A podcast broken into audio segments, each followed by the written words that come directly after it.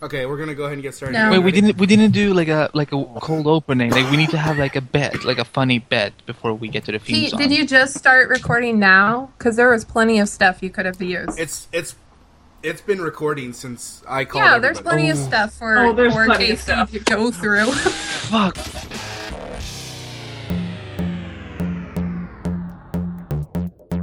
Movies, TV, Blu-rays. If somehow you're consuming it On the screen with your eyes then you'll hear it on Scene and Nerd. Here are the hosts of Scene and Nerd, Casey Pete, and Matt. with a little help from Casey Franco. and Sarah's here too.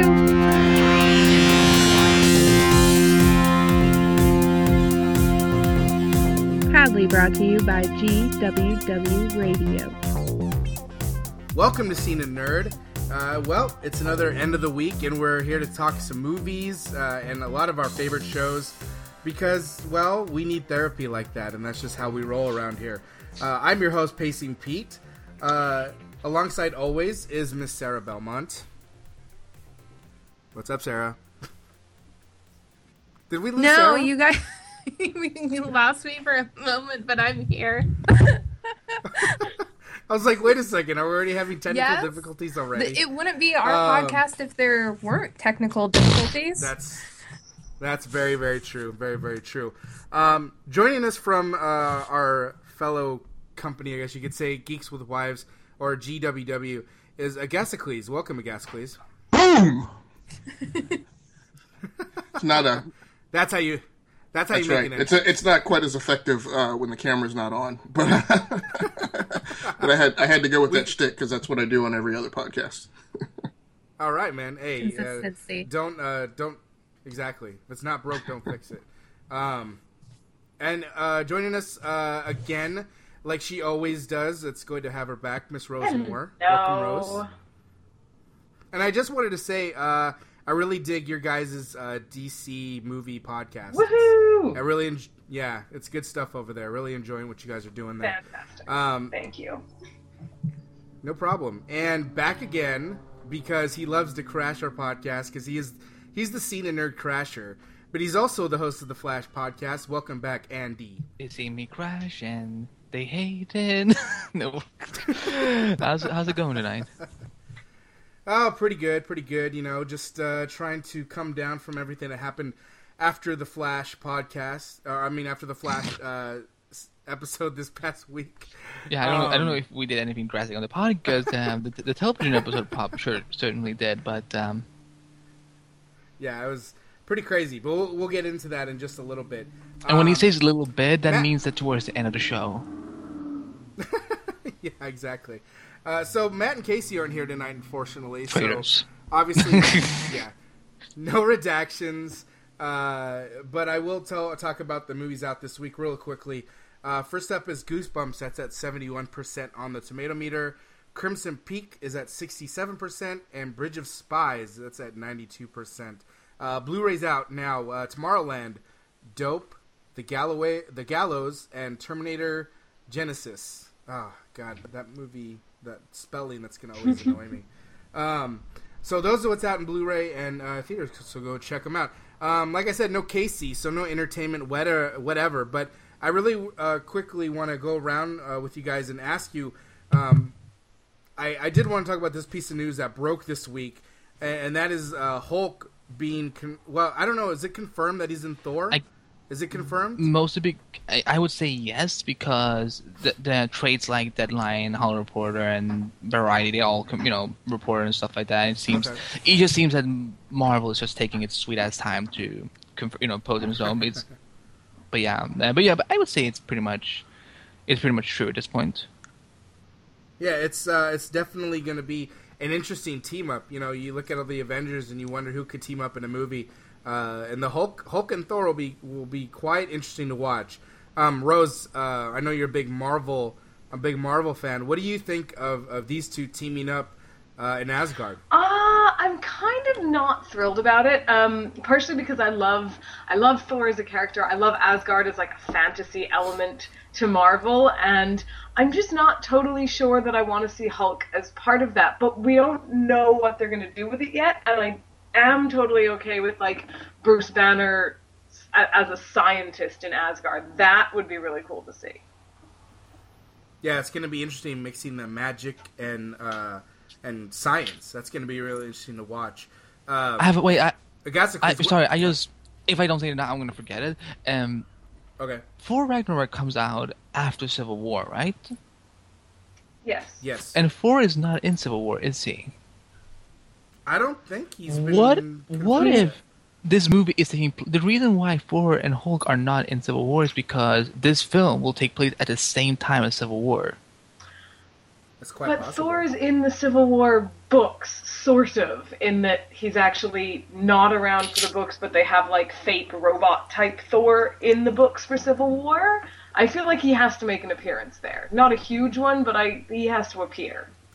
Yeah, but the, what what they're doing with Civil War on the big screen is it seems like a significant skew from what was done in the comics. Yeah, true. Um, but I, I mean, seeing as they have Thor on screen already, and I have the actor and everything else, it seems it like it makes sense to cut out characters that we haven't seen yet, or that don't exist yet, or that just would be really impractical. It doesn't seem to make sense to cut out a character who is already part of the MCU. It, But maybe they will. except for the whole thing that that all all of those things seem to revolve around these contractual uh, uh, appearance metrics that they have. I mean, that drives so much that like you know Chris Evans has X number of movies that he can appear in, you know, and that that seems to drive the character availability to make you know cameos in certain films and and I think as they've gotten through as they're getting later and later in phases and certain characters get closer and closer or certain actors get closer and closer to end of contract they seem to become much more selective about you know do they have a character show up and make a random cameo or, or do they reserve that appearance for a more significant you know walk on screen That's interesting Yeah, because in a good point. interviews, that's interesting because in interviews that I've like read with some of those actors, you know, including Evans himself, is that he, you know, for example, his cameo in Thor the Dark World, he, you know, like I think the reporter asked him, like, you know, do you like, you know, you, did you go, uh, oh, it counts as my card? He was like, no, I'm fine doing things like that. You know, it doesn't have to be all pract, you know, we don't have to get all, you know. Technical and stuff like that. So he like most of those actors they're fine just doing you know quick you know minor appearances like that without you know being like oh well guess what now you lost me for another movie and so on. Like they they seem to be co- pretty cool with it, which is kind of awesome. Um, but yeah, like he's you know, like multiple actors has said it multiple times that you know they're fine with just doing whatever. Yeah, you you definitely do when you're Chris Evans and you're not one of the higher paid members of the Marvel cast. I, I don't know, and I mean I, I know you know Downey Jr. is still relatively cool on the Hollywood actor scale, but I don't necessarily know for him that he shows up and does a cameo for free. I mean I, don't- I, I, I don't know. He said before that he's kind of like cool with doing that for Shield. Like you know he's you know in the beginning he was like yeah you know I. You know, I think they appreciate getting to be part of these franchise universe and stuff like that. So I don't think they would necessarily go all dickish and be like, "Yeah, you need to pay me more if you want me to show up for one scene on Shield or you know one scene on, in this movie or whatever." Yeah, I can I can see that. Sarah, any thoughts on uh, this upcoming? Not team-up? really. All right. Short and sweet. So she's just short and sweet. That's how we like it here.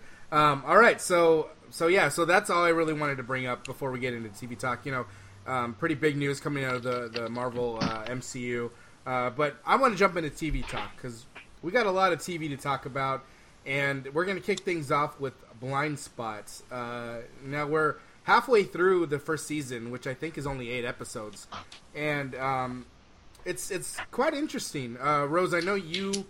Uh, I saw your a lot of your tweets. You really liked the pilot episode.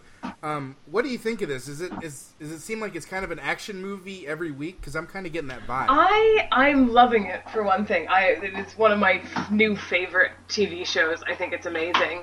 Um, it it feels obviously it's a very very action focused show, and I think for a lot of people it fills a gap that used to be um, sort of dealt with by shows like 24 where it is this really action packed thing and we get this like one clue per week situation um, and i'm really down for that i think it's awesome i think it's so much fun Yeah, it really is. Uh, it's it's. The, I think some of the dialogue is kind of funny in that it, it's it's not that it's bad, but it's just kind of. It reminds me of an action movie, and I guess that's why I I think that what is it? I think Casey a couple weeks back said that um, Weller, the main the guy the guy character, reminds him of, of Nicolas Cage in all his his movies, and we know how kind of funny Nicolas Cage can be in his own way in an action movie. Um, and I always say that because I think it was a couple episodes back. They were in the middle of a shootout, and he tells Jane to take his gun, and she's like, "Well, what about you?" And he goes, "I'll get one." It's just kind of this like this tough guy persona, and you know, it's just it was just kind of funny to me. Uh, Sarah, what do you what are you thinking of uh, of this whole action uh, pacing for throughout the whole episode? Um, it's not my favorite, but no surprise there, right? I made my thoughts pretty clear on Blind Spot a few weeks ago. It doesn't interest me at that at right now, um, but then again, I think part of it is just because it's a lot of setup going on, and the overarching storyline will probably happen mid-season, back half of the first season. So maybe I'll be an avid viewer come that point, but right now I could really care less. Okay, um, Agasicles, I know you have some points you wanted to make on Blind Spot. What did you What did you want to say about it? Uh, so I'll admit, you know, this this episode that aired this week was the first one that I'd watched. Um, I, would found it interesting, you know, back in the spring summer when all the details of the fall TV lineup were dropping. Uh, I, I, didn't find this past episode that interesting. Um, I don't know, you know, for me personally, there's not really room in my uh, in my TV roster for a show that that covers a lot of the same ground as the Blacklist. Um, and the, the cast on the blind spot is just not in my opinion is just not the equal of the cast on the blind spot on the blacklist. And i mean i mean this this past episode this week is was literally an episode uh, that the blacklist did in season two. So are, are very very similar. Um, so yeah it's it's not uh didn't do a whole lot for me. Okay that's fair.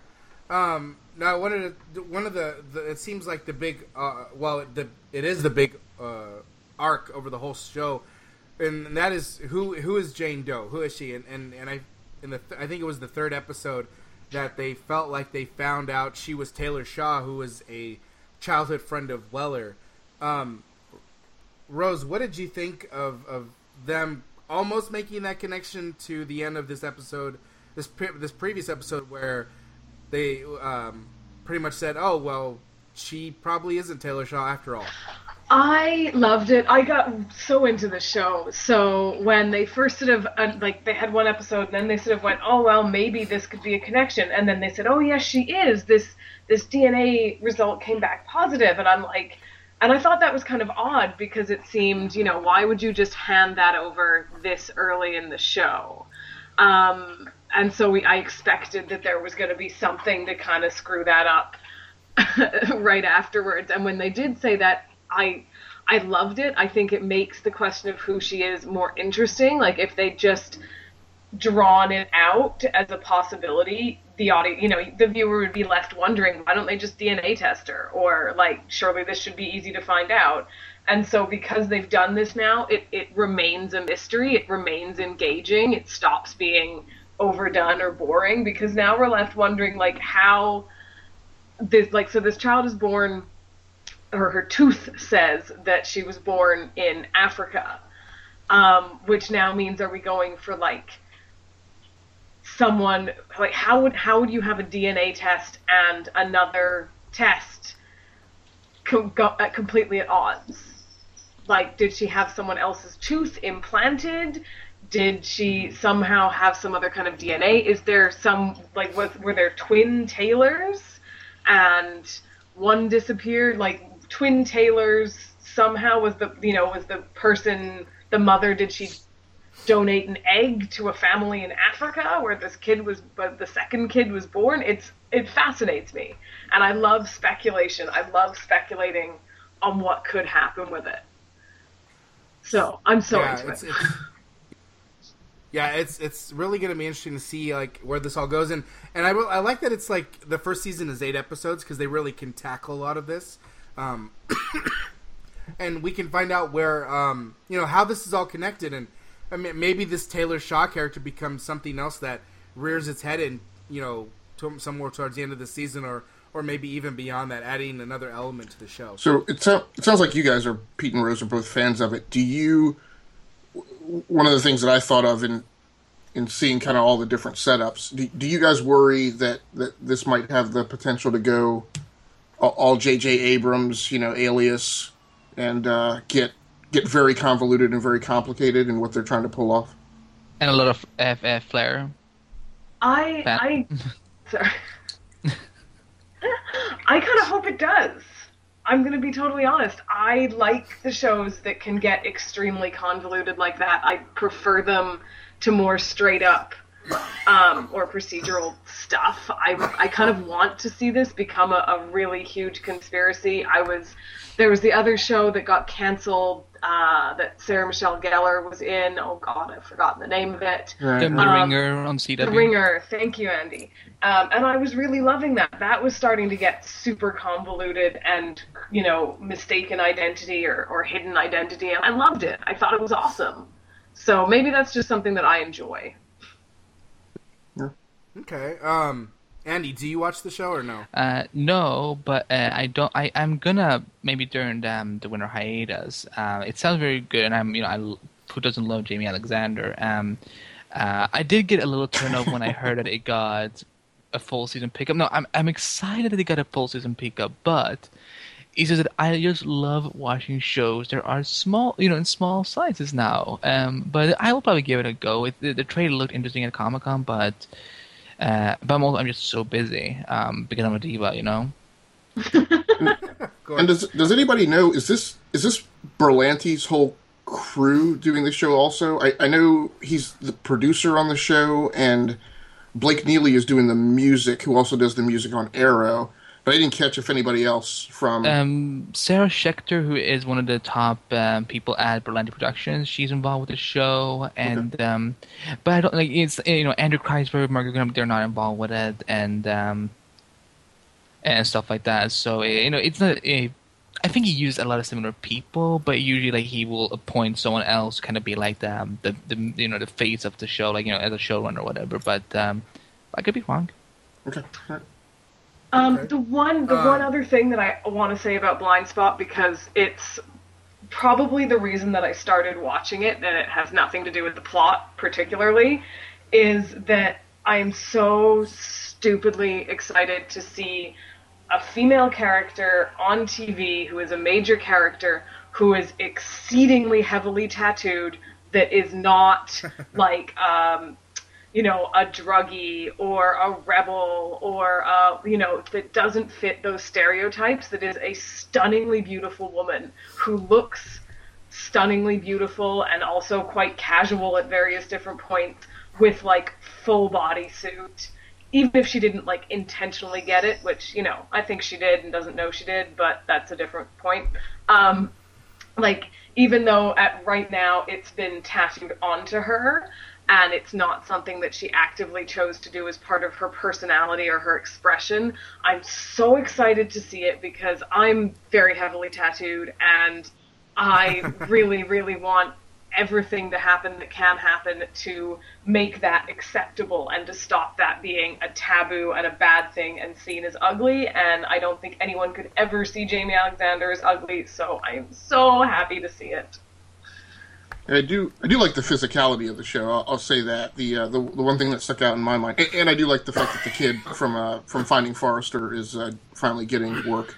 Um, but uh, I thought he looked familiar. uh, I do like the physicality. The, the scene that sticks out in my head is the uh, kind of the, the, the climax when, when she tackles like the main dude.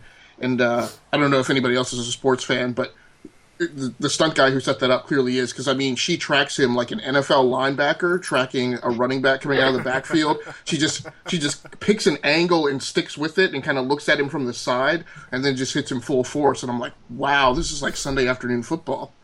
That's a good point. I didn't even think of it like that. Um, but yeah, I, I agree. I, that's one of the things I do like about it. I think I, I like how it's like it, it goes with the whole my you know the whole action movie thing, and, I think that's just the pacing of it and just how much how much fun it is, and, and yeah, I mean that's why I'm digging it. I guess right now.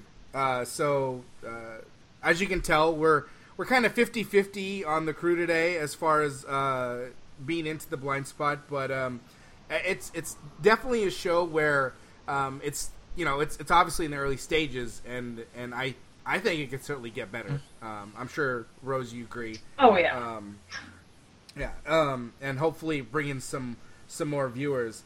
Uh, and another show that, if to me, and you know, I was kind of finally finding this kind of semi parallel last night, and that is if you want to see a show that's similar to Blind Spot but a lot more toned down, I'd have to say it's it's Limitless. It's they're very similar move. They're I mean movies. They're very similar television shows because the main character is driven by a main character who really doesn't know much of what's going on.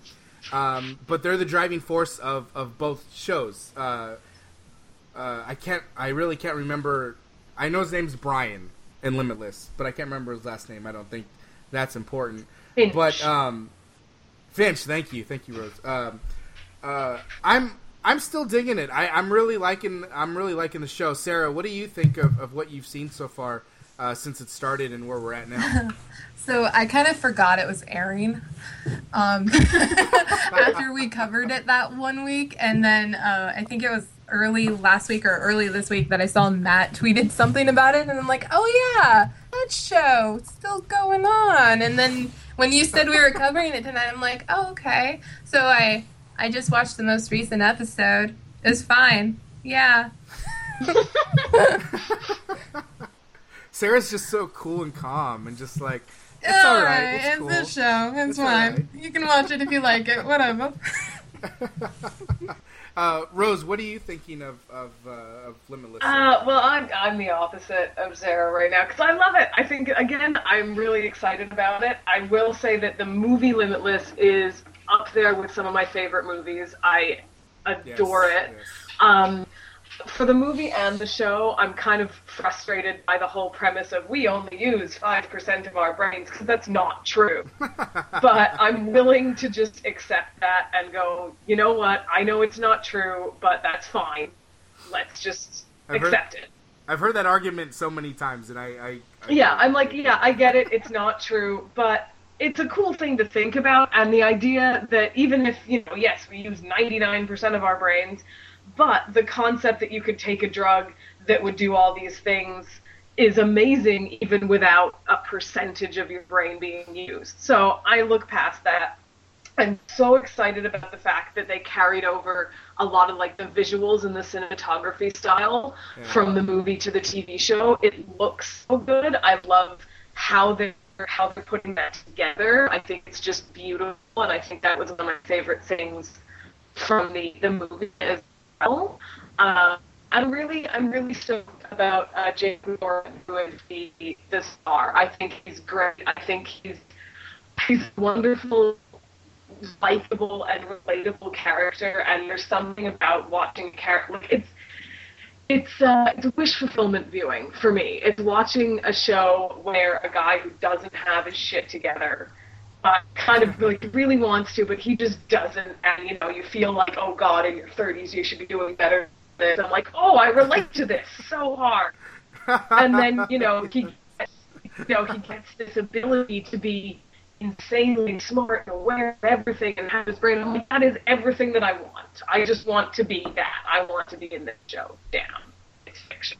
I'm Well, I. I've wanted it. I've wanted NZT since the moment it was introduced in Limitless. I think we can all say Oh, that. God, I yeah. mean, that's.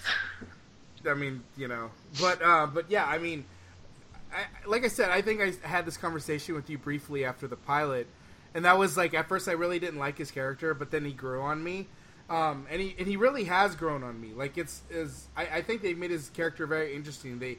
I think it was the episode before the one that aired this week where they introduced uh, a prior love interest.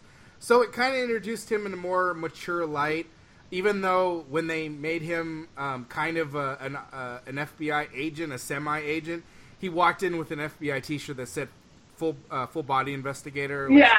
obviously it was just that was just you know it, it just speaks to his character, but I thought it was really it was really funny. Yeah, and I Um, also like like you say, he started off as not an entirely likable character, and in a weird way, I kind of like that because you know he he was kind of a screw up, and but then you see that it's it's he's well intentioned, he's got this heart, and there are bits to him that you don't like, and it just makes him so much more real, and I love that.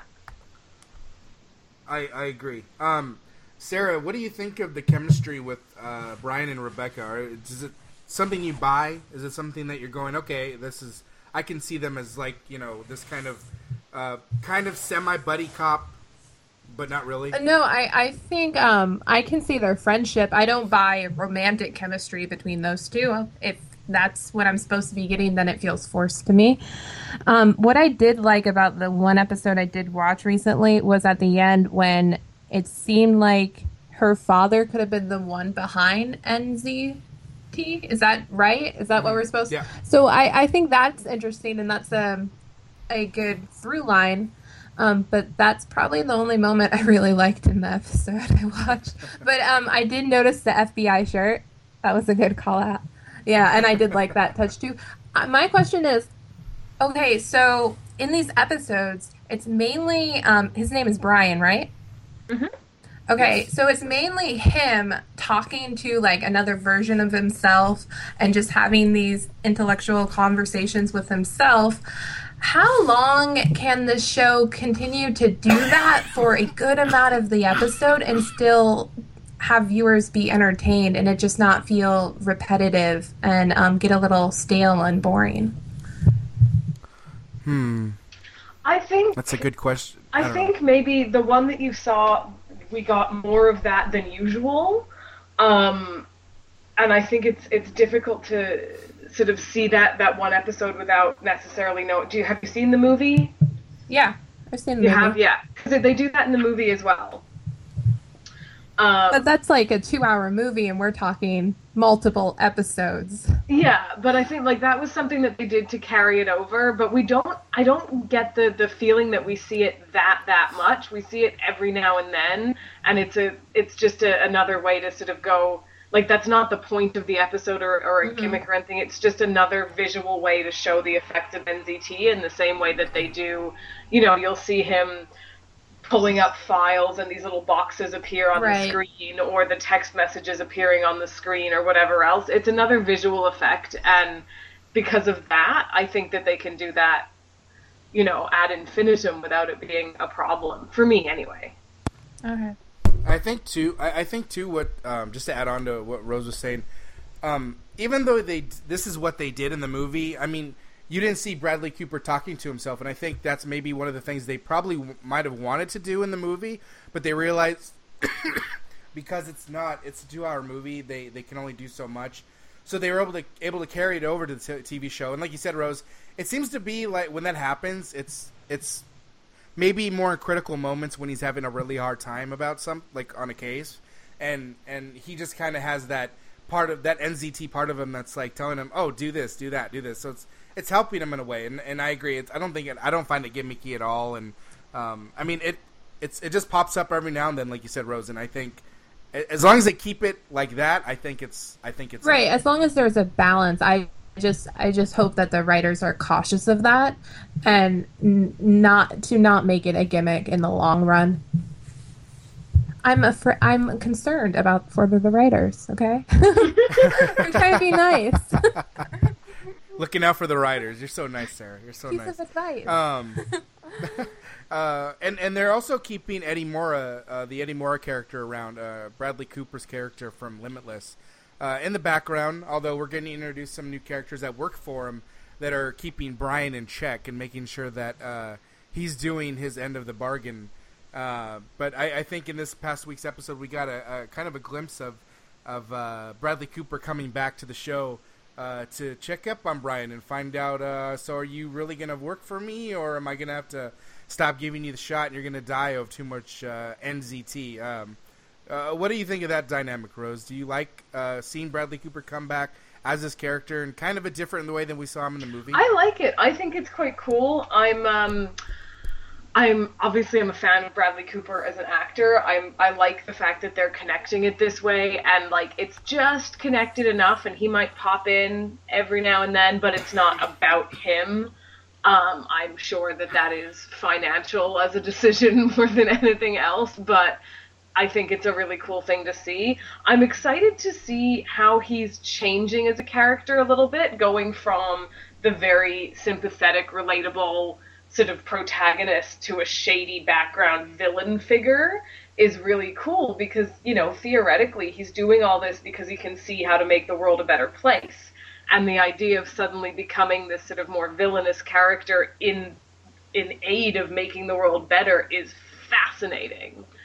Um, and I'm interested to see where they go with that. The one thing that kind of twitched me about it is that and I'm I'm I'm kind of like making up my own ways of how this works is that at the end of the movie we sort of got the impression the the intention that he'd he'd figured out he like he was off it he was clean and so the idea is that that now NZT is something and he's figured out a way for other people to use it without dying but surely theoretically he's not on it himself anymore either because that was kind of the point of the movie at the end was that he was clean and it had just rewired his brain to this extreme extent. So I wonder if that's going to play into it as well. If we're going to see like if his brain was rewired but then he comes off NZT, is this now going to affect him going forward? Does this mean he's not going to be seeing as clearly? or like human elements going to take over his brain again and mean that he doesn't necessarily make the smartest decisions? I want that to be explored. Hmm, that's very interesting. Some very interesting points, um, especially with, Awkward with, silence. I know. What did I say? Why is it so quiet? Wait, did you guys? Oh, I'm so sorry. I had my my mic on mute because I was coughing. Never mind. I just was I was talking right now, and I'm like, why are people? Oh, I'm like, what did I say? No one's saying anything. Sorry, did I no, no, miss no, a major That point? was- Like, That was totally my bad. Um, no, no, I, I was gonna say I, I think that's a really good point you're making, um, and it really makes you wonder where the Bradley Cooper character is and where Brian's character can go.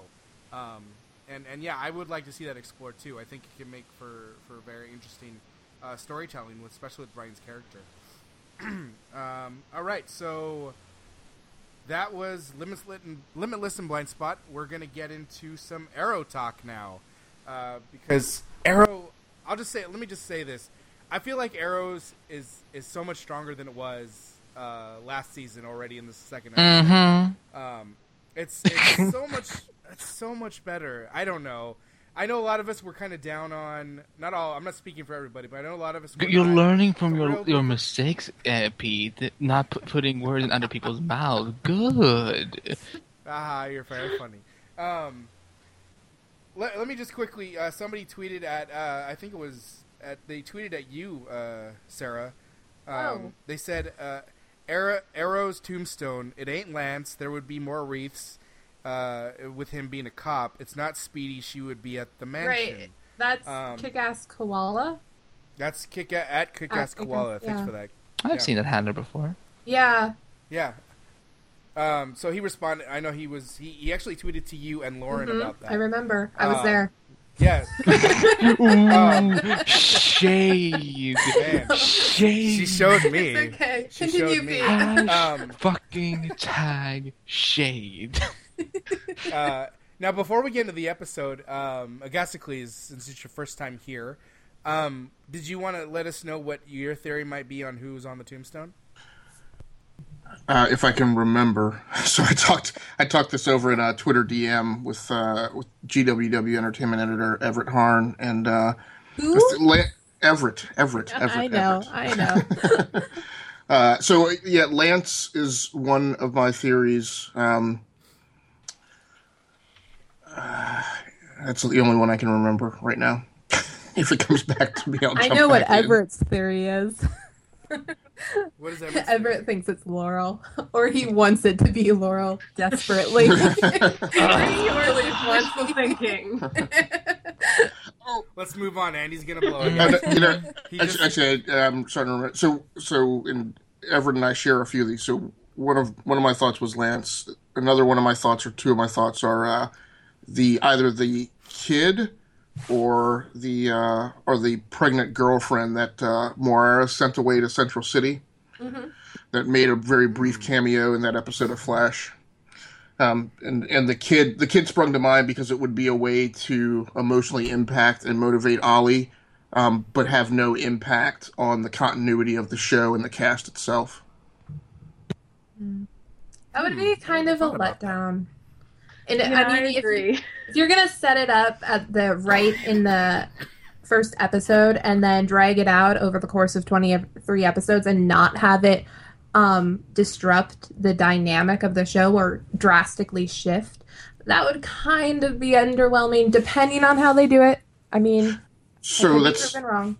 that's interesting. You, the timeline because you you and Everett kind of came at it from that same angle, and, and I was different. And, and when I explained it to Everett, he kind of shifted too. So I have been working under the presumption that because it said six months, and and and in in the sweeps part of the season, they always talk about that it has been a difficult year, and it's always been a year on the island. I've been under the mindset that that tombstone scene occurs either at the mid-season climax or um, I'm sorry, the mid-season finale or, or the mid-season premiere, um, and, it, it'll be midway through the season, was my thought. Um, and, and the reason I don't feel that it's a throwaway um, because they've had they've had the the pregnant girlfriend show up twice now, um, and and reference the child a couple of times. At, at, at least this for me would be a way a way of dealing with it and not just having it hang out in the shadows and not being talked about. But that's just me. Interesting, interesting point. Um, okay. Um, well, now I don't want to get stuck on the theories, so we'll we'll keep going here on uh, this Yeah, past week's because, I, episode. But thank you because for I, I'm afraid if we keep going on theories, someone is gonna get upset at some point. Um, yeah, and I me and think Andy did a really good job last week We on the did. theory spiraling. We, so we did. Pete, I like this one. I like this one. uh, Yes, uh, I can. yes. Like, I listened back to it. I'm like, oh my god, I kept gushing about her. That's that's so me. you can gush no, on air too. well now, well, well, well now that Rose, Oh my God. well look, now that Rose is here, there's kind of like you know, I'm gush, you know, I will start gushing for her as well and so on because we don't get to Skype as often as we want to and have our random random laugh attacks for 20 minutes and inside joke is inside um but um, no i think it's i still think it's Quentin but i wonder what if they actually killed the baby like the, the kid like would they That would be that would be intense. Would it though? I think that might be much. I don't know. I You don't think I, so? I really? sort of feel like I, I kind of wonder how much of a motivator this would be if this is this is a woman that Oliver never particularly loved. This is someone that he, you know, accidentally knocked up theoretically, as far as we know right now. And then if he sort of learns, he'd have to learn about the baby, or however old this small toddler child is now, and then because this appeared like back in the first season, so the kid's like a couple couple years old now, theoretically, right? Timeline. uh, wait a minute, It's older than that because that that scene occurred was- before the island.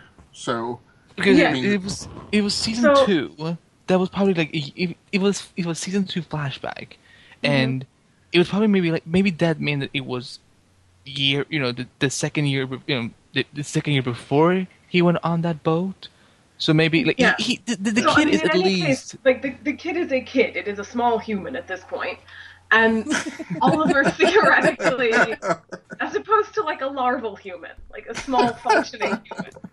I Um, don't, I don't get what we're laughing at but okay um, Tiny and, humans. just just laughing.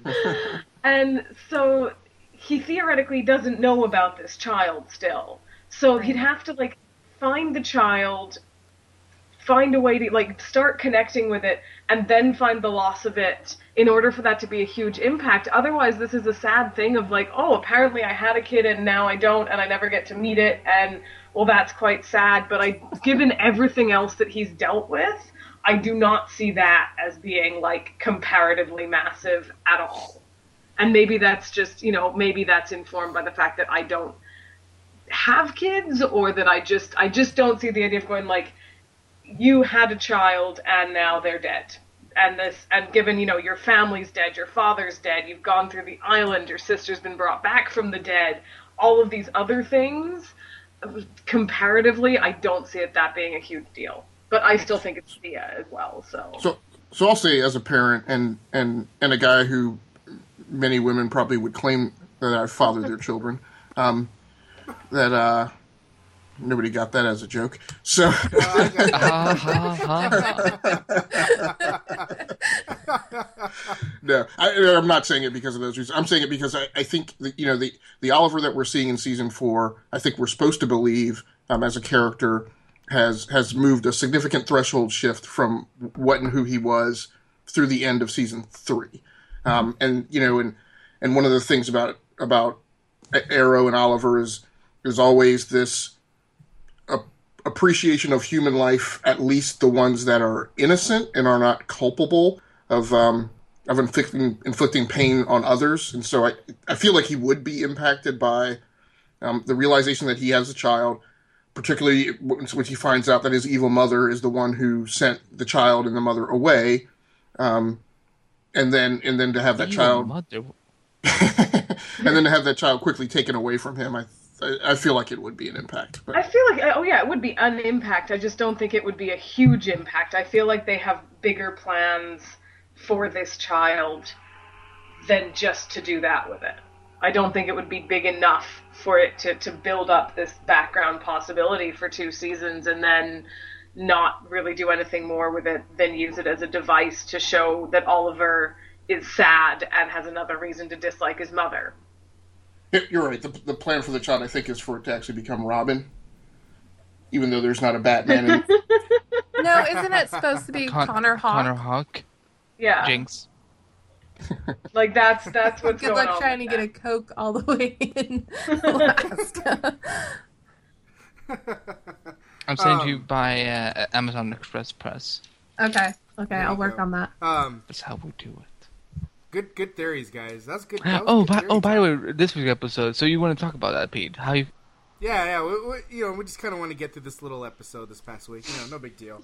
Um, so you know, we start off the episode with the the gang overrun. Like Team Arrow is just kind of they're Team Green they're Arrow, fighting- if I may. Team. Oh, I'm sorry. Thank you for correcting me. Team Green Arrow uh, is just overrun with bad guys. Like they, every time they they seem to take down some guys, more pop up. It's just never ending. And then on the top of that, you have Thea starting to kind of lose it a little bit. She's she's slowly that that part of her wi- that we were told about um, that would pop up after she was resurrected and Nanda Parbat. Um, it's starting to kind of take shape a little bit. We're starting to see it a little. Uh, Sarah, what did you think of, of of how the team was overrun and, and how the dynamic worked with Thea just kind of almost getting to the point where she would kill someone? It's about time, right, for her to go a little crazy after the Lazar Lazarus pit. We got so many warnings from Malcolm that finally we're starting to see them. As slow as that was, um, what what I noticed in that opening sequence is how removed Oliver was from it. He was just high up above watching everyone and then he cracked a smile when Thea took somebody down and then got concerned because she kept beating him. um, so that's what I thought was interesting. And then there, and I hate to admit this, but it was pretty badass when um, Oliver shot that arrow and then Canary jumped off and used her baton to sling down to the ground. But yeah, I Here- thought here, here yeah, that was awesome. such Ah. such a good Yeah. sequence. Fucking Um, love that. So I like that. And I'm Felicity needs a code name. Let's get on that. Oh my I still like. I still wish they could have said Oracle. I, a lot of fans disagreed with me, and when I was like, I would have thought about Smallville though. I would have been like, "That's Smallville." But Well- that was Don't you Watchtower, think? not Oracle. You're a fan of Well, Smallville. yeah, That will- Oh, Dude, okay, oh, never mind. Never speaking mind. speaking of Smallville, at the time of recording, did it on this day on October sixteenth, two thousand one, 14 years ago from the day, Smallville had its uh, series premiere. Oh, really? That's cool. Yeah, Wow. And I still haven't finished watching the whole thing. Damn. where the years. fuck are you in the in the season? I am Hey, I halfway through season nine. Okay, I'm nearly there. Oh, that, that's that's that's okay. Oh, you're getting to oh, really you're good. close You're, you're getting enough. really good stuff done. Speaking of good So back stuff, to I mean, like, when the when season eight arrived, that's when the show really started to become more DC related. Anyway, anyway, but yes, no, but you're Pete. You're thinking of Watchtower as Chloe. yes, that's what I was thinking of. Sorry, my bad. No worries. Okay. Sarah, go ahead. No, um, did anybody else think it was extremely weird that Laurel didn't know what happened to Speedy in the Lazarus pit? No, I don't think find it was weird because Oliver was a douchebag in season three, and why would he t- ever tell Laura about things? You know, to you know. No, I'm not Yeah, but- talking about Oliver telling her. Yeah, She Thea's said been some- living with her for like what six, eight, nine months now, and it never came up. right, and she's Thea obviously did close say she with didn't Diggle. want to talk about it. Thea said she didn't want to talk about it after that. And Why didn't Diggle or Felicity tell her? Felicity wasn't there. She was with Oliver. Well, Mm-hmm. she yeah, she went away, but okay, remember at the end of 320 when um Oliver stays with the League of Assassins and then Felicity comes back and she gets comforted by Laurel. Now, did Laurel ever think to ask, "Oh, why isn't Oliver coming back?" I well, mean, I mean, I mean, disp- dispense with the Lazarus pit. What, what she telegraphed in that episode is she wasn't even aware that Thea had been seriously injured. Yeah, Right, I mean- it just it just seemed weird. Like Yeah. and and I and I kind of got um I kind of felt resentful for Laurel because we had to listen to the explanation or the exposition of something we already knew as viewers. Not once, but twice, because Laura, um, Thea and Oliver had the conversation in the Arrow Cave, and then Laurel goes back to the apartment, and Thea and her have the same conversation again. And so that just really bothered me because it was repetitious and exposition we already knew about. Although I, I'll admit, the only thing I need is for Katie Cassidy to show up on screen to have any negative feelings about Laurel. But, uh, but I, w- I will say, I, I guess, I guess maybe I gave that a pass because Would you like to? Would you like to run that one more time? I mean, I understand why the writers did it because they don't want viewers to um, look back at season three and say, well, why didn't Laurel dig up Sarah's body during season three? Why did she wait so long before doing it? So I can understand that reason. I just didn't appreciate hearing that same speech twice. Sorry. Let's still. I just, uh, I'm kind of, I'm kind of, you know, ambivalent about it because I, I, I didn't mind. I didn't mind her not knowing because that left the motivator open for Right. the reveal that we see near the end of the episode, and I, and I did get very excited about that. Al- Although I still question the whole. Hey, let's just let's just take people willy nilly and throw them in this pit to resurrect them that we really don't know, understand, or know anything about. I'm not quite certain that that would be the general approach, but uh, but whatever. Well, we let's know talk- what needs to happen for Legends of Tomorrow. So Right, exactly. Yeah, let's. I was gonna say let's talk about that real quick because there there seemed to be a lot of talk on Twitter about that final scene where they dig up Sarah's body and they actually show Sarah's body. Um, there was a lot of people who were like, "Really? Like, did you have to show the body?" Uh, Rose, what did you think of, of that? Did was it was it that shocking? Did they have to show it, or was it like, okay, well, that's that's about right? I. I felt like they had to show it because I was honestly expecting them to open the grave and have the body not be there and have her having been taken away by someone else much closer to the time of her death and already be resurrected somewhere or other. Just because, from what I know of the Lazarus pit, you have to go in pretty soon to the time of death. Otherwise, you get like insane zombie-age going on, like or, or your, or your body needs to be, or your body needs to be decently preserved. I, I Exactly. Damian yeah. Wayne.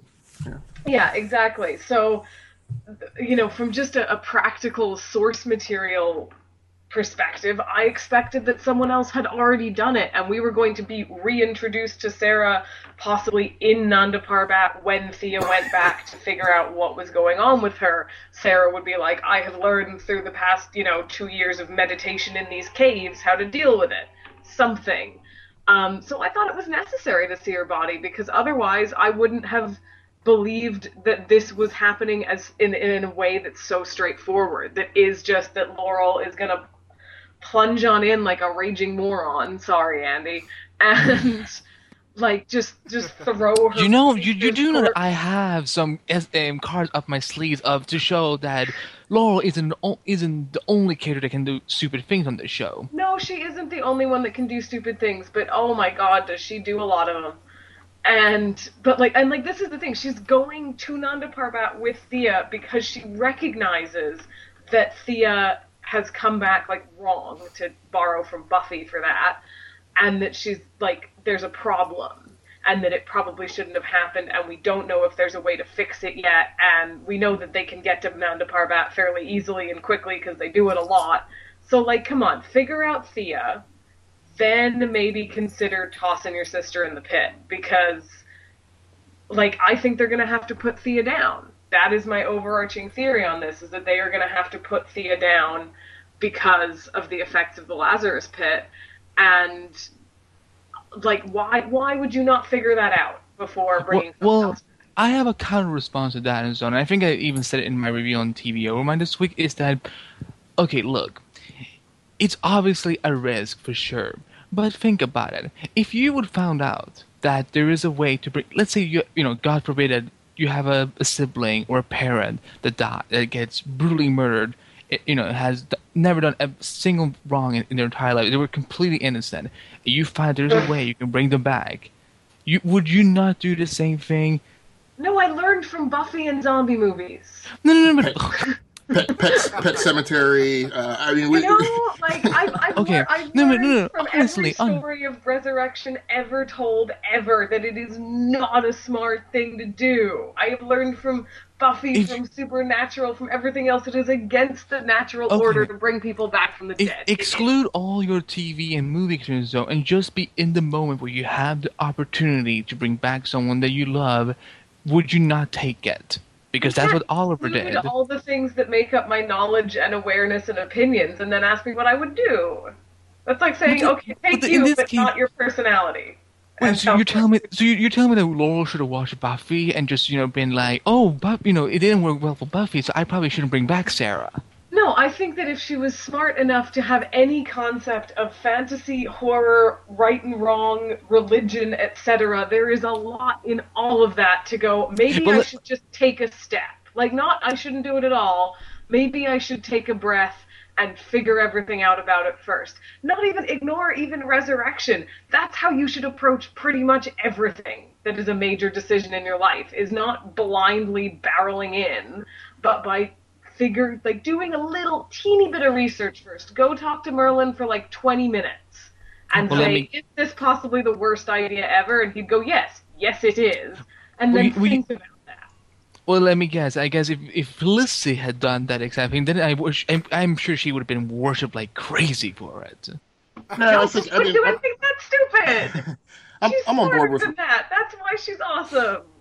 I'm on board with Rose's opinion. I think it's a it's a philosophical choice, and, and, and even if you do you know do the blind nil and disregard you know all the exposure to fiction, um, you know there there there are people who elect to not do things that they perceive are, as Rose said, like against the natural order. I I wear glasses. I have not gotten LASIK surgery because I feel like somebody decided that I'm not supposed to have perfect eyesight, so I deal with wearing glasses and contacts being that I don't get LASIK surgery, I don't think I would go to resurrect anyone. Right? you know, there's, you know, pe- pe- people are designed to live a finite period of time. Life, in fact, while enjoyable, is also painful to a certain extent. I don't necessarily know that once somebody is released from it, that that individual wants to be brought back.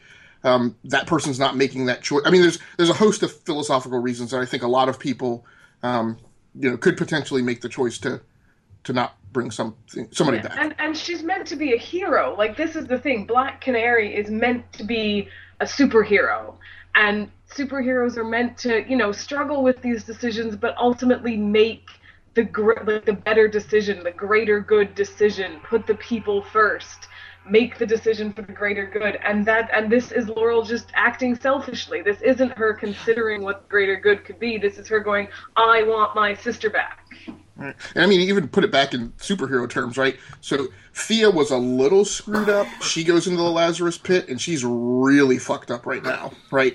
Sarah was already really fucked up, right? Like seriously twisted before she was even uh, an assassin in the league, and Laurel's making the decision to go drop her in the pit and bring her back out, you know, which theoretically should have major repercussions, but a- again, it's a thing that has to happen to support Legends of Tomorrow.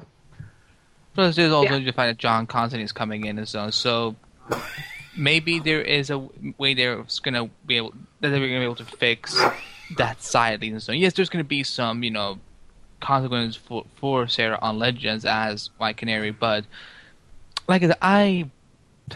I don't, I don't see the reason why Laura is getting so much crap for this and so when I in fact it's I bet your ass that anyone that would get an opportunity would take it and bring back their you know their loved one. I you know I think anyone who says that they wouldn't are they're lying to themselves.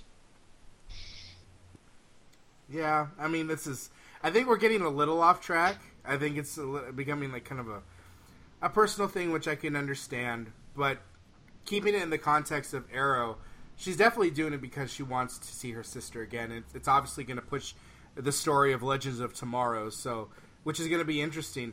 Now, one of the now one of the really cool things I, I liked in the uh, the episode this past week was Anarchy and how he's working with Damien Darhk. Um, Sarah, what did you think of, of of these two characters working together and um, how Damien Darhk just I don't know maybe it's just me but he continues to seem like badass. Yeah, I really liked Anarchy in this episode, and I'm glad he's going to probably show up in a few more this season. Um, he reminded me of Count Vertigo from season one in that like theatrical sense of his performance. Um, so I appreciated that, and he and there was balance between him and Damien Darhk, and I like how Damien Darhk, um, in response to Anarchy's um, theatrics, he um, he came off as having a a code of his own, which is even more scary considering he's a villain in this show, um, and they're always the worst ones. Are you guys there? Yeah. Okay, Yeah, good. we're Because nobody was saying anything, and I'm just No, we're like, listening to I cut off. No, no, no. You're, we're Okay. listening to you. You're making good. Good I try. Here, so. Um, so I appreciated that. I also thought it was interesting how Damien, um, we saw the evolution of a, or the start of a villain this episode with Ar- Anarchy, and how through his conversations with Damien Darhk and Damien not allowing him to join the evil club, I guess, the hive of evilness, um, he got pissed off. And then Thea um, lit him on fire.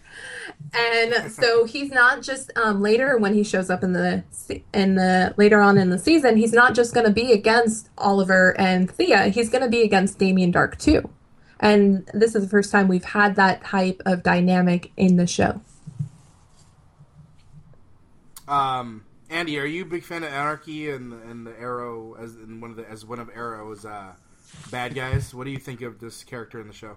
I like when he was uh, when Thea put fire on him. Um, this guy was so boring, so so generic, and I I was like, you know, oh, just shut up already. It's like, you know, it didn't feel refreshing. I was kind of like, maybe it's there's a reason why we shouldn't keep bringing in Batman villains all the time to Arrow, but um, I don't know. I guess he's gonna come back. Sadly, uh, maybe he will get more interesting when he puts on a damn costume or something. I no, I just, I did, I, I didn't, I didn't find him interesting. Um, um, I just didn't. Um, there was another DC character though in this episode that I was really happy with the, the, the introduction, but I guess we we're waiting with that. You thought that introduction was terrific. Fuck that pun. I know. I'm losing all my points with you tonight, Andy. I'm sorry. I, Well- I love anarchy, but you know, did this bother anyone else that when we got when he when he burst out of the or when he ran like escaped from the um, the van, and so we're seeing uh, I believe it was Lance and the other one with, and they look at the anarchy symbol painted on the van, and this woman, this officer, is like, "I've never seen that symbol before. what could it mean?" Kidding Oh me? yeah, yeah. It's, Yeah. it's the anarchy Yeah. symbol. Come on, come on, woman. I that really I wanted to smack her upside the head for that one. Well, so the the big the big problem I had with the use of, of that character, um, and I apologize if this will ruin it for some people or listeners, is you know in the in the comics, and, and I'm not a comic book purist. However, um, there's yeah, a you know, you seem to know about Anarchy in the comics. How is it going to be? Yeah, well, so in the comics, he was introduced in the late '80s, I think, primarily as kind of a, a, a neo philosophist kind of. character who was supposed to represent like an anti-government movement. So he is not an evil character. He is certainly not a murderer in the comics. He is far from it. He's very much kind of an anti-hero, anti-villain. Um, he goes around and mucks stuff up, but he's kind of more of a nuisance. Um, and and he's much more of an activist in the comics than he is a villain. So so they've how they've thrust him into this series is a major shift from what he was and has always been in the comics. The, the reason it causes me con- some concern, again, because I'm not a comic book purist, I'm okay with characters being rewritten, but I have a significant amount of despise, dis- despite, despite, for the way Marvel makes villains by aggregating um, multiple villains from the comics. And I'm like, it's okay to make a new villain. It's okay to make a new dude if you're not going to do the fan service by actually making the character what they were in the comic, then don't simply use them for the branding. Um, and I kind of feel like that's what they've done here. They, they they could have introduced just a completely different character instead of creating that nostalgic linkage um, without actually following through. What if he's just playing Damien? Like, what if he's like you know supposed you know what if he actually is playing him, and we might see that classical side of him from the comics and so on. Yeah, I, I wonder if maybe this we're seeing the real birth of anarchy as we're seeing him as um, this is the the thing that makes him hate the big organizations and the big corporations is a, as a reaction to the fact that he's rejected by them and rejected by Hive may sort of create his his raison d'etre as anarchy is by being cast out of the the corporation side of villainy. I mean, he they, would still be a villain, but I, I, feel like that could happen. They, they could have a different origin, basically.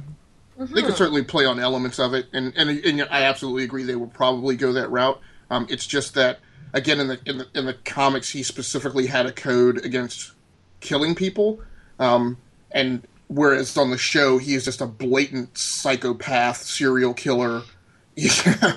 um, you know, just violently, I mean, violently and horrifically murdering people. Um, and I'm like, yeah, just just call him something fair. else. like I, I don't mind them, you know, whenever they take in characters from the comics and kind of give them a little bit of a slightly different take and so on. Like, look, I get the whole thing of, you know, we'll then just make a create, create a completely new character and so on. Well, the thing is, from what I've seen out of any of these comic book shows and so on, it seems to work a lot better for the shows when they're using characters from the comic zone, even if the, the let's say 50% of the audience doesn't even read the comic zone, yet it seems to engage with them.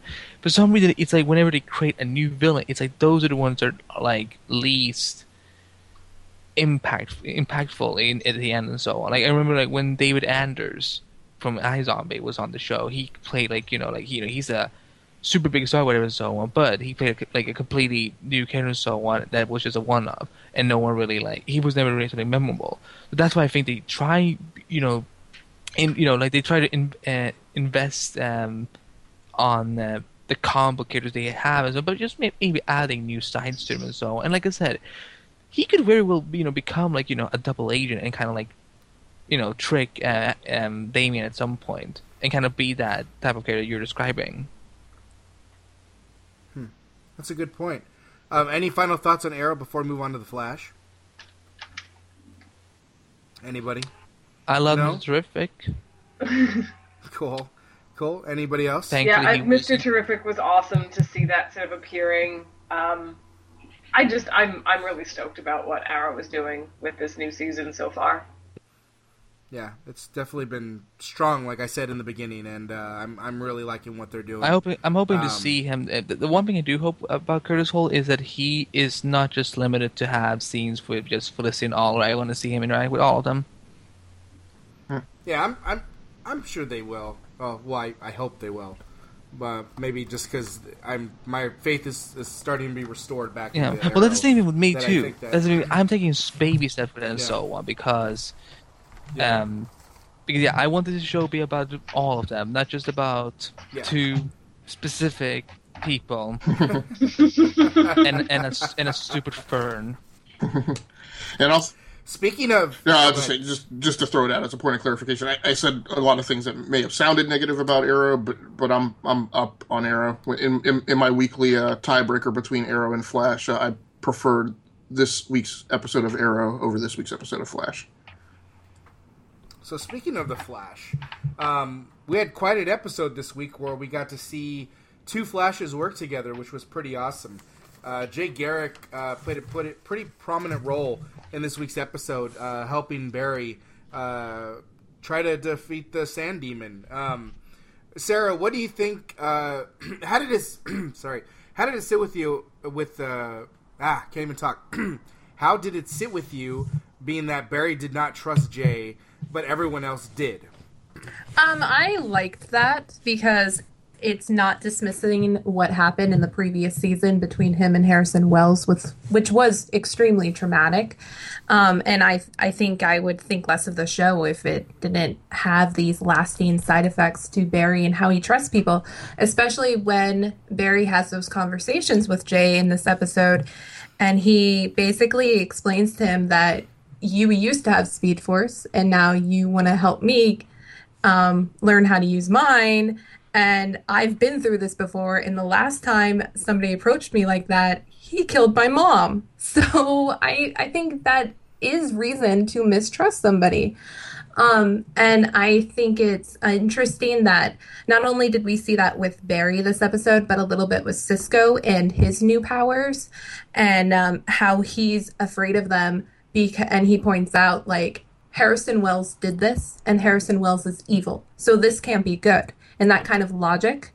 Um, so I I really appreciate that, and I like those kind of um, emotional reper- repercussions. Uh, Rose, did you enjoy the uh, banter between uh, Barry and Jay once they really kind of got uh, their stuff together and started to work together? I did. I thought it was really fun. They did. Like Sarah said, I think it made perfect sense that he didn't trust him right off the bat. I think if he had, it, it would have showed the character didn't go from last season. And I like, I really enjoyed the very end when they were just like, oh, so they call you a Scarlet Speedster? He's like, yeah, what's yours? That was really fun, and um, I really enjoyed that. I also loved. We have to mention the whole uh, the fact that they recreated the cover of Flash of Two Worlds in one Yeah, scene. yeah. Oh, Amazing. Nerdgasm hashtag. No, that was really really cool. Um, the way they created that because that image was in my head when they were doing that. It was just I'm sure just like you guys, you could see it in your head, and then watching it come to life was really really cool. um, you know, there's a lot of talk about Zoom, but we really haven't got to learn about Zoom yet. Uh, Agascles, um, are you familiar with Zoom and his role in Flash's universe? Uh, I I I am loosely. Uh, I'm not I'm not familiar with it at a super detailed level. Uh, the the only thing I could, uh, the only brief thing I'll say about it is, uh, and Sarah always knows so much stuff, so don't let's not immediately dispose of my theory and concern. but, uh, um, my my only thing is I would I would really hate if Zoom is just the Harrison Wells from Earth Two. I think that would be kind of fun. It's that's not going to be the case. No. Well, well, okay, that's interesting. Let's talk about that real quick. Who? Okay, so Rose, you are for Harrison Wells, but Agascles, Sarah, and Andy are not for Harrison Wells' Zoom, right? Or is, is that what I'm getting from everybody Right. now? Pretty much. I'm not like I'm not Okay. absolutely desperate for that to be the case, but I think if they did create that, I would be happy about it. Um, that's interesting. I mean, it makes me wonder who else could it be? Could it be? Um, Felicity Smoak from Earth 2. oh man, oh that would make so many people mad. It would. That would. Isn't there a Sa- future Barry who's a psychopath in the comic books? Like a blue flash from like 20 years in the future? He doesn't get he doesn't get psycho. It's just that in his um th- down the line in the future and so on.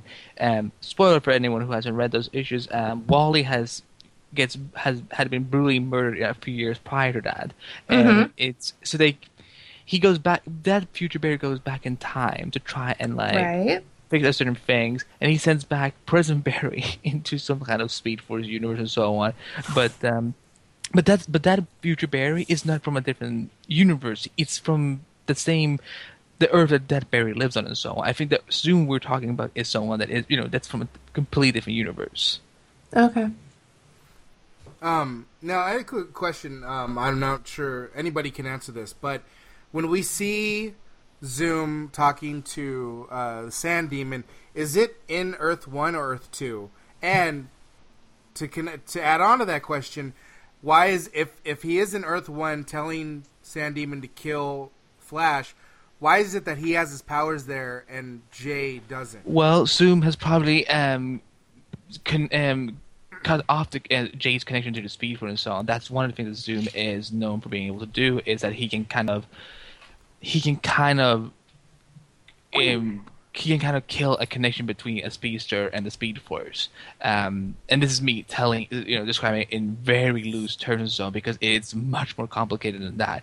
But um, but we basically learn that Zoom, you know, his mission is that he wants to be the only speedster in the whole multiverse. So he's going from one Earth to another to kind of like make sure that no that there's no other more species than him.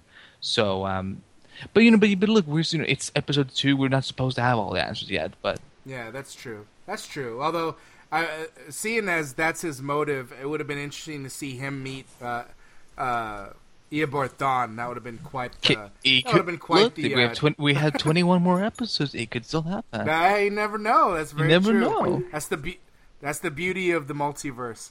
Um, I guess, quiz. What did you think of the Sand Demon? Did you like this uh, meta metahuman from Earth Two? Um, did you think uh, him just kind of being offed by Barry was just like, eh, he was just kind of something to help kind of progress the story, but then just be a villain for one episode? So, so, so this is gonna break the uh, break the tide wall here a bit into my overall feeling of this episode. Uh, I wasn't super crazy about um, the villain this week. I, I expect that to happen over the course of the show. When you're a show Mhm. that does the whole villain of the week format, I mean, that's just gonna, you're going to get some mediocre ones in there. Right. I, I thought it was problematic for me how kind of casually uh, they killed him and didn't really deal with that at all um, in dialogue. Uh, but but overall, my and, and that just like I said, it bleeds into my my my feeling about this episode overall. I just it feels it felt like a throwaway episode. It it felt it just very average, and it seemed like I would, I would definitely say it felt like it was scripted by two different writers or two different writing teams. One team was told, "Hey, get some filler in and like get the the 37 minutes of this episode, you know, done." But you guys on the A team, what I really need you to do is you need to write the last five minutes of the show where we're going to drop like a half dozen freaking reveals. here's, a fun, here's a here's a funny part. The, the guy the guys who wrote this episode, they're actually they're actually uh, siblings. Oh, Yeah, no, I'm not kidding. Aaron Helbing and Todd Helbing. So um. Okay. Nice little trivia there. Uh, Uh, no, like- Flash. It's called Flashbacks, Pete. Mhm. thank you, thank you. That's I like that. I like that. Uh, but yeah, that was my, my my problem with it, and, and, and I'm, you know, I've got my eye out for areas where I'm concerned the Flash could could start to fall apart. As good of a show as it is, and and one of those is that I I feel like this show better than the Arrow. I feel like they do. Um, they do mystery better, and I feel like they do this this stretching a suspense theme um, uh, throughout a whole season and, and dropping these dribs and drabs uh, at the end of each show. However, my concern with that is if we get to a point where the core show becomes mediocre and and it's all about those last two to five minutes of the show, I, I think that's a problematic formula. And and what I felt this week was that I was kind of bored during the first 37 minutes of the show, and then and then my jaw was just on the floor um, for the last five minutes. I liked all those reveals, but I was like, ah, man, you know, the but but I, I could have not watched like the first 37 minutes of the episode this week. I'm completely like on the opposite. I'm I'm completely um, on the other side of that. I, you know, last week I don't know if I made it clear when I was on the show, but I, you know, I did enjoy the air premiere a little bit better than I did the Flash one. But I I was like this week enjoyed this episode of Flash a lot more than I with Arrow, and I don't know, I I have a very hard time seeing Flash falling apart. The only way it would do that is if they did any of the bullshit that happened in season three of Arrow, and hopefully they will never do that because God forbid for that shit for to happen again. I've never been so devastated of a TV show for 23 episodes. So um, like it would have to go to that level for Flash to get bad. Um, and uh, but no, I kind of agree, but the only thing is, and it's, it's the thing I'm keeping in mind. They have they have put their neck in the noose by allowing time travel so early and injecting Earth two. That that's a sand trap that has to be very meticulously maneuvered around because if it goes Star Trek and the trope for everything is to retcon everything using time travel and to dispense with anything using the MacGuffin of you know Earth one and Earth two.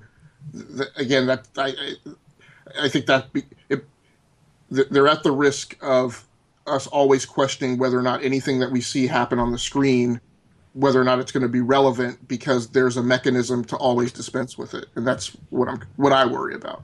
Well, the thing is, I don't necessarily think anything they're you know that they're doing this season. I don't think it's it's about retconning and so. I mean, look, it, there's a reason why it's worked so well in Flash comics for so many years. So it's only been a couple of times when they do major retcons, like you know Flashpoint and Crisis on Infinite Earth and stuff like that.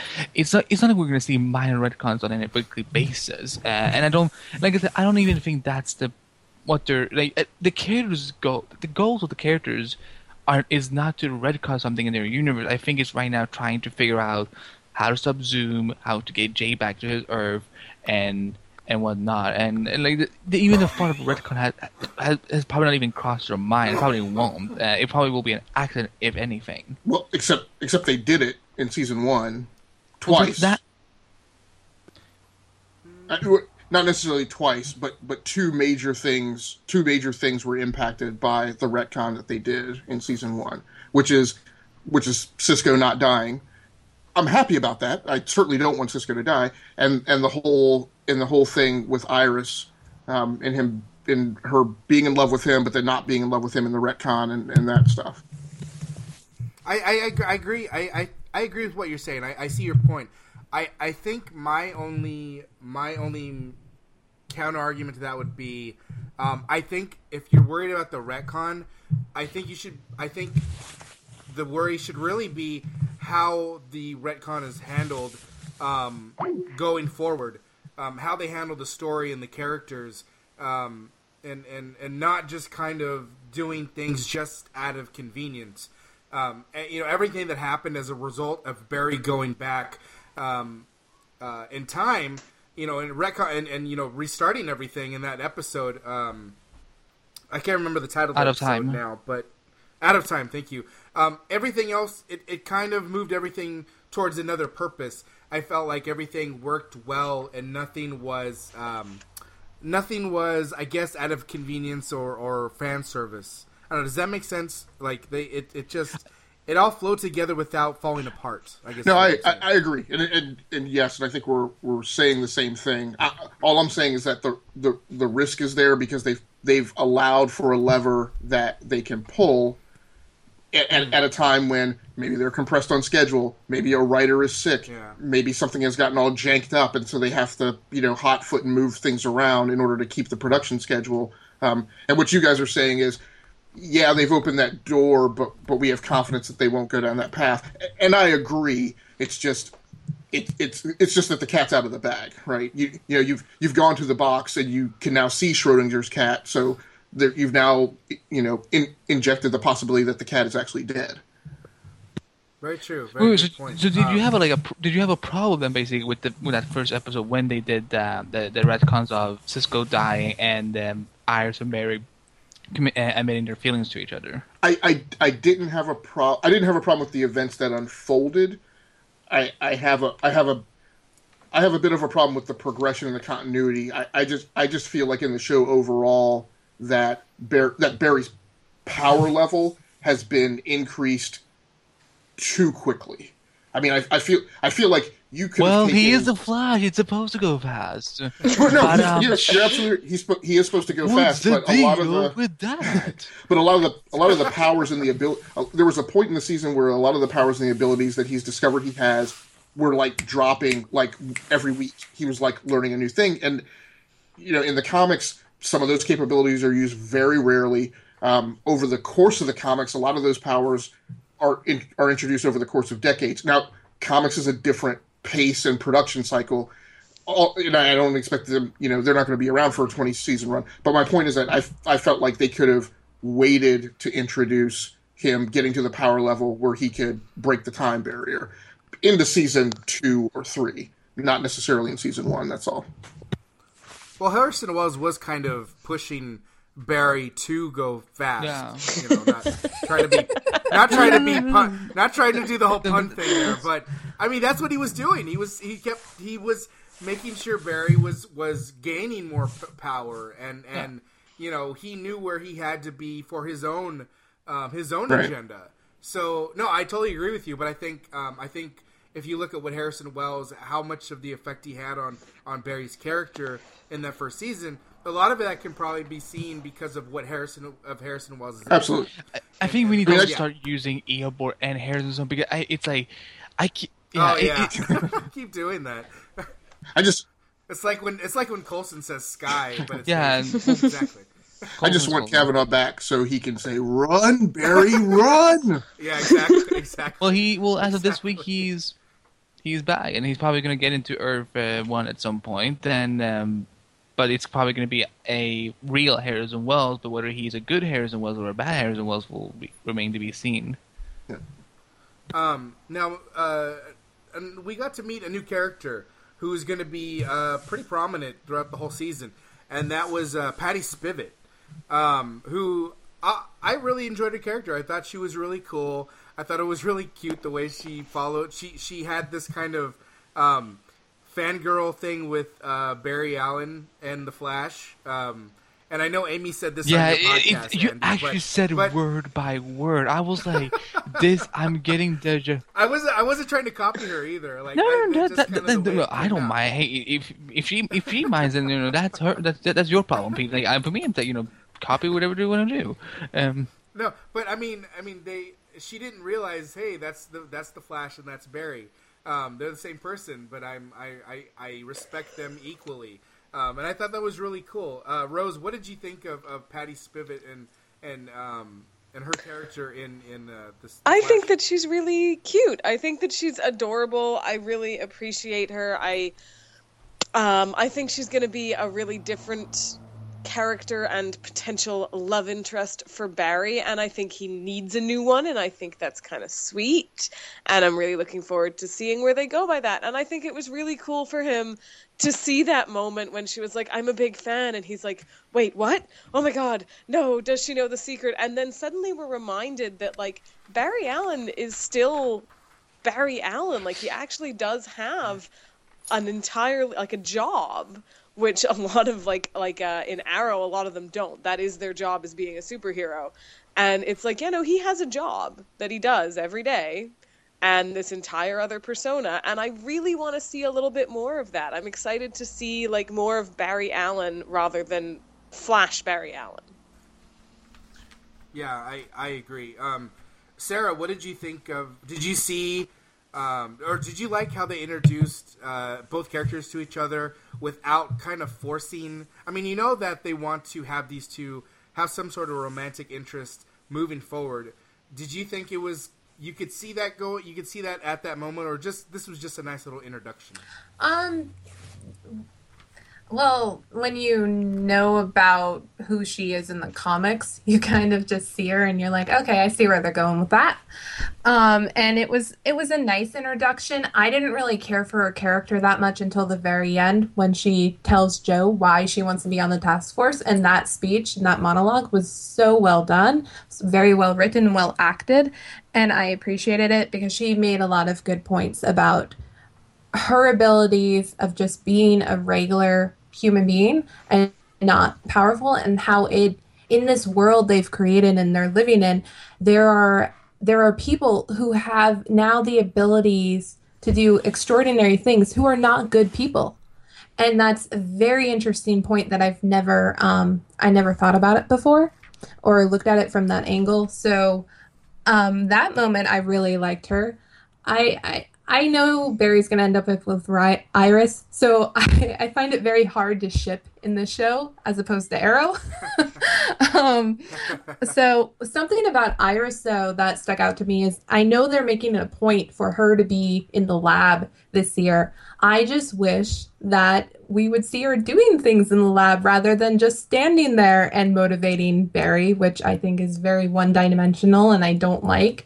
I want to see her like first season. I was I, I was bittersweet towards Iris, um, but then the Grodd episode happened, and she her skills as a journalist were really used well t- for them to figure out where Grodd was in the city, and I like that. So I want to see her back in the newsroom and to use her skills as a journalist to track down some of these metahumans rather than her just standing around in the lab with everyone else and not being used. Um, so that's those are my some of my thoughts. Very cool. Um, now, uh, just for the sake of time, I want to go through everyone real quick. I want you to give me one word when you saw Harrison Wells at the very end of this show, and we'll start. Uh, Glass Quiz. We'll start with you.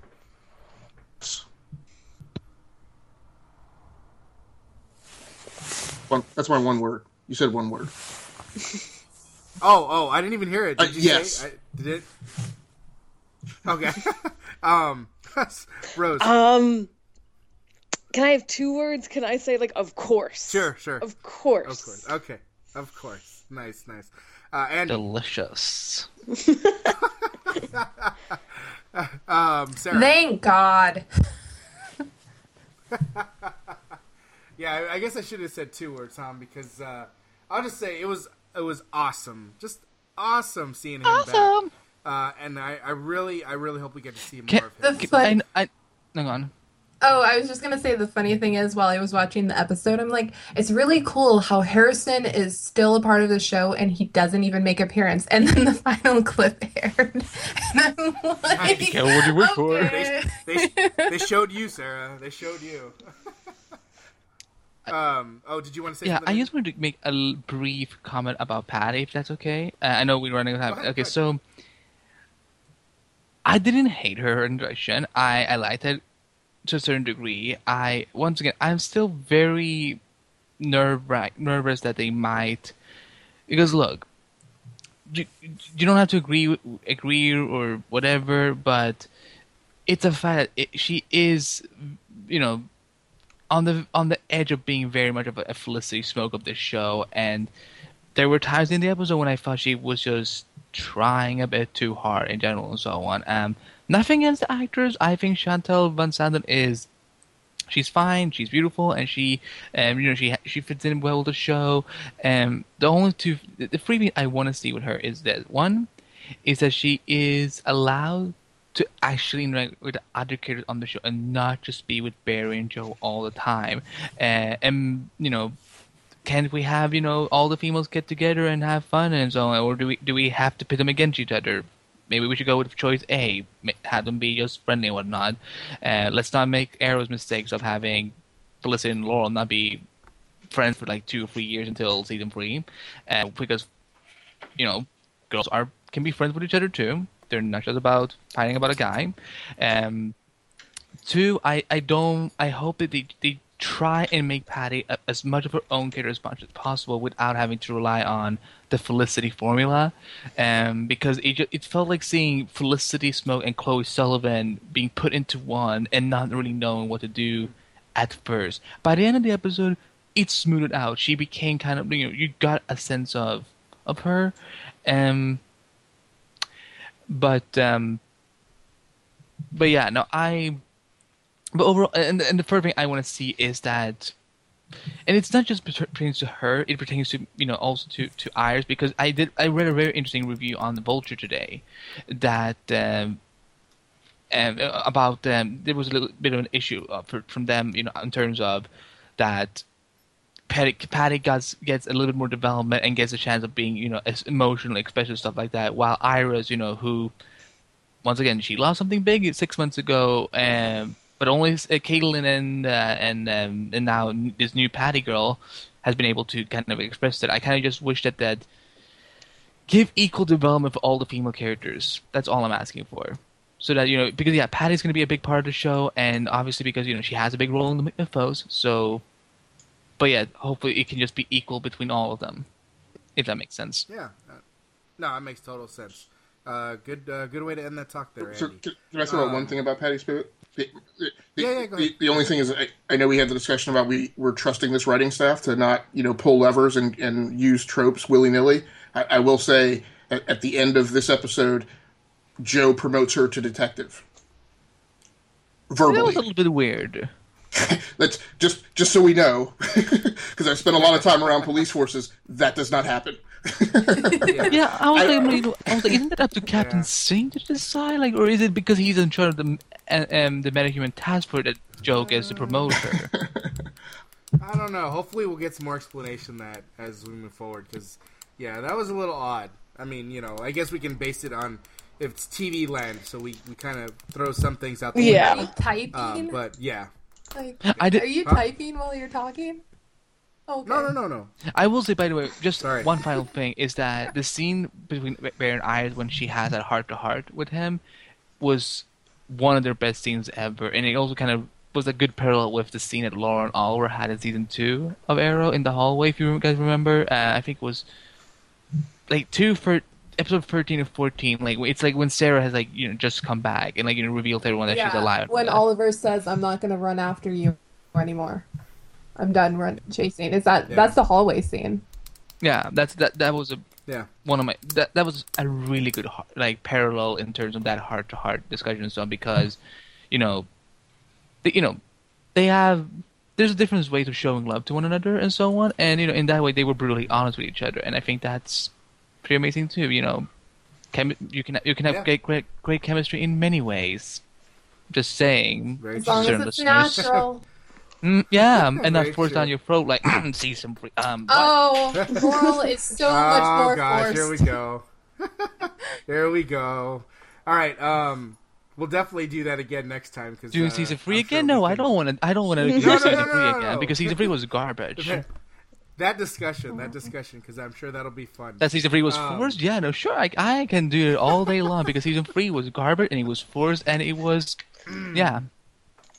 I'm right. so glad like my Skype stopped working for that moment. What? Oh, good one. All right, so that is going to conclude our TV talk for today. Um, I wanted to get some, to something real quick. I didn't mention that the, at the top of the show, uh, and that's where we're doing our first giveaway. This is pretty exciting. Like our first actual giveaway. So, um, just uh, we're gonna make this pretty easy for uh, our first. It's what it is. If you go onto our Twitter, I tweeted out an image. It's a Freddy Krueger uh, graphic tee. So it's gonna go along with uh, with our with the Halloween theme, obviously. Uh, so all you got to do to to uh, get involved in the contest is when you see the show, uh, tweet it out on Twitter. Just retweet it and answer the following questions. Question number one: How did Freddy die? I'm not talking about how did he die in Freddy's Dead. How did he die any other time? How did he originally die? Question number two: In in Nightmare on Elm Street, The Dream Warriors, there is an actor on there who is a well-known name. It's not Patricia Arquette, and it's not the lead actress. I believe her name's Heather Lang Langenkamp. I, I don't know. Yeah, that's right. Lang- Langenkamp. that. Oh, thank thank you. Um, but there's another actor, and I'll give you a hint. He played a janitor, and he's a very well-known name now. So and so so this is what you do to qualify. You retweet the show, and you answer those two questions: How did Freddy die? And who's the actor I'm talking about in the Dream Warriors? So do that, and you'll be entered in the contest to win the Freddy graphic tee. So that'll be starting as soon as as soon as the show goes out. You can retweet it. You answer the you answer the questions, and you're in the contest. And we'll announce the winner next week. So we're gonna we're gonna let this ride for a good week, and, and hopefully it'll be a good turnout for our first uh, our first uh, giveaway. I'm excited. We're gonna do a lot more of these guys. So so stay tuned. Um, also, just to uh, wrap some other things up. Uh, we're we're still trying to work on the whole GWW site. So for now, you can still go to geekswithwives.com to get all of our content. You can find all of Sarah's reviews. Uh, Gasicles has some stuff written up there. Uh, Chris, am I saying his right? Peary? Is that is that how you guys say his name? Is, am I Yeah, saying it Chris- wrong? I Chris apologize. Peary. Um, he's doing the top 31 movies of October, uh, horror movies of October. So go. He's he does one every single day. He gives you a good horror movie to go check out. So be sure you're you're uh, looking at that too. And also, if you're in the Fresno area this weekend, ZapCon is happening this weekend. It's the second uh, second year they're doing this. I will be there on Sunday. I'll be a part of the panel with some of the geeks with Wi- the the GWW guys. Um, me, Casey Walsh, and Will Elizondo from uh, Geeks with Wives and Capes crew. They're going to be there. We're going to be doing a really fun panel. We're going to be giving away a lot of prizes. So if you're in the Fresno area, go check it out. It's going to be a good time. All right. So uh, last but not least, uh, movie picks. I know, I know. Uh, last but not last, ah, can't even talk now. Last but not least, movie picks for this week. Uh, Gasicles, since this is your first time, why don't you give us your Halloween horror pick for this this uh, this week? Uh, so this is just wide open. Any any time period. A- Any any yeah. I would go with uh, Cabin in the Woods. Okay, cool. Cabin in the Woods. Uh, Rose. I oh, there's so so many. Um, Shaun of the Dead, always always a favorite. Nice. All right. And zombie that's- strippers, because never that's even old. better. Shush. There's a movie called Um, Zombie Strippers. There's a movie called There Zombie is. Strippers. There's a movie called Zombies versus Strippers. There's loads of these, but Zombie Strippers is the best. It's Jenna Jameson's. We shall t- we shall talk more after the recording. Um, Andy, do you have one? I, I don't have like a classic one, but um, a new scary movie that I watched recently that I would recommend is Unfriended. Very cool. Uh, Yeah, the, the awkward silence there. Nobody likes this movie, huh? No, no, you're good. You're good. Um, Sarah. Rose, give me a name of a horror movie. That was good. No cheat. No, no cheating. Go for Hocus Pocus as a can- Halloween movie. Oh my god, that's a I mean, great movie. Hocus Okay. Pocus, Pete. Come on. All right, you're, you're right. Right on top of that one, uh, Sarah and Rose. Um, all right, um, I'm just gonna give mine. Uh, House on Haunted Hill. That's kind of a, a funny little silly uh, horror movie, which is pretty good. It's the it's the newer one too. There was actually an older one, I would think, with Vincent Is Price, that- but I'm talking about Is that the newer Jennifer Lawrence one? one. Um, Am I thinking of the right movie? n- No, no, okay. no, That's you- House uh, at the End it's with um, Okay. yeah. This is yeah, Chris Kattan. Okay. Um, can't remember who else. Um, but that's so that is gonna do it for this week. Um, all right, so let's go around. Uh, Gasicles, tell everyone where they can find you at on Twitter. You can you can find me on Twitter uh, at Agasicles Stamus. That's two S's in the middle, or on uh, Google Plus uh, under the same name. Cool. Uh, Rose. You can find me at Twitter at Rosemore Writes. You can also find me at www.rosemorewrites.com. And you can now find me as a co host of the DC Movies Podcast, which is on all the usual social media as DC Movies Podcast. Awesome. Thank you, Rose. Uh, Andy. Hmm. Wait, what? Oh, sorry. I kind of blacked out for a second. What, what are we doing? Are we are we talking classic movies again? No, we're tell you're signing off and telling us where telling everyone where to find Ah, you. okay. So they can. I'm really tired. I didn't. It was not true. That's okay. Okay. That's okay. Um, okay. I you can find me at my uh, on my Twitter account at AndyBehbakht. Um, you can find me uh, hosting the Flash podcast uh, on theflashpodcast.com and on social media you can find it all under the Flash podcast and um, iTunes, Stitcher all that. If you want to check out my other TV work, you can check out my work at TV Overmind, TV After Dark, as well as at Heroic Hollywood. And I'm also um, the founder and owner of uh, the which is um, a new great fan site for all things Marvel. So if you're a Marvel fan, head over to marvelport.com and uh, um, check us out. And um, to see what else I can plug, because I can plug things, um, DCPodcast.com. That's uh, where the Flash podcast is part of, as well as DC Movies podcast. So um, it's all connected, y'all. Very cool. I like that. I like that. Uh, how you ended that, Andy. Uh, Sarah, where can they find you? I'm on Twitter at SJ Belmont, S J B E L M O N T, and um, a classic, please. I totally screwed up that name, right? Um, guys. Yeah, yeah, we're Okay. yeah. God. I well, blacked, we I, I actually blacked out again.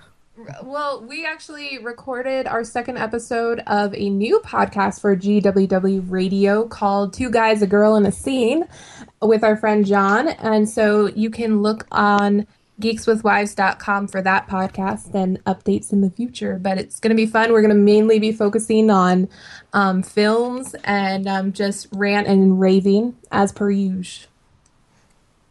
Cool. Thank you very much for that, Sarah. And uh, yeah, go check out that podcast. Um, you can find me at Pacing Pete on Twitter. You can find us at Scene and Nerd. Uh, go to iTunes, subscribe.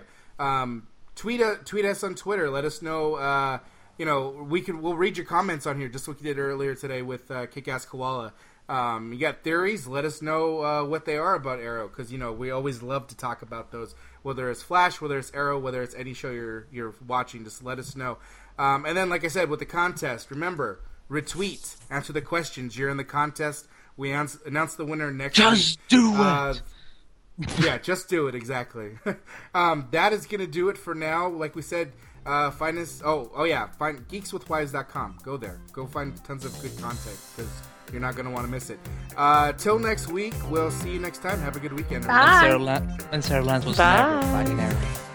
You're welcome.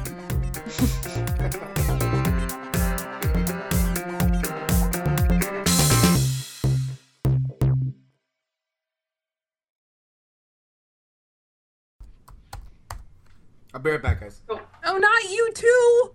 No, everyone's everyone's gone now. Great Are we gonna podcast. do this? Jeez. I'll Be right back. What?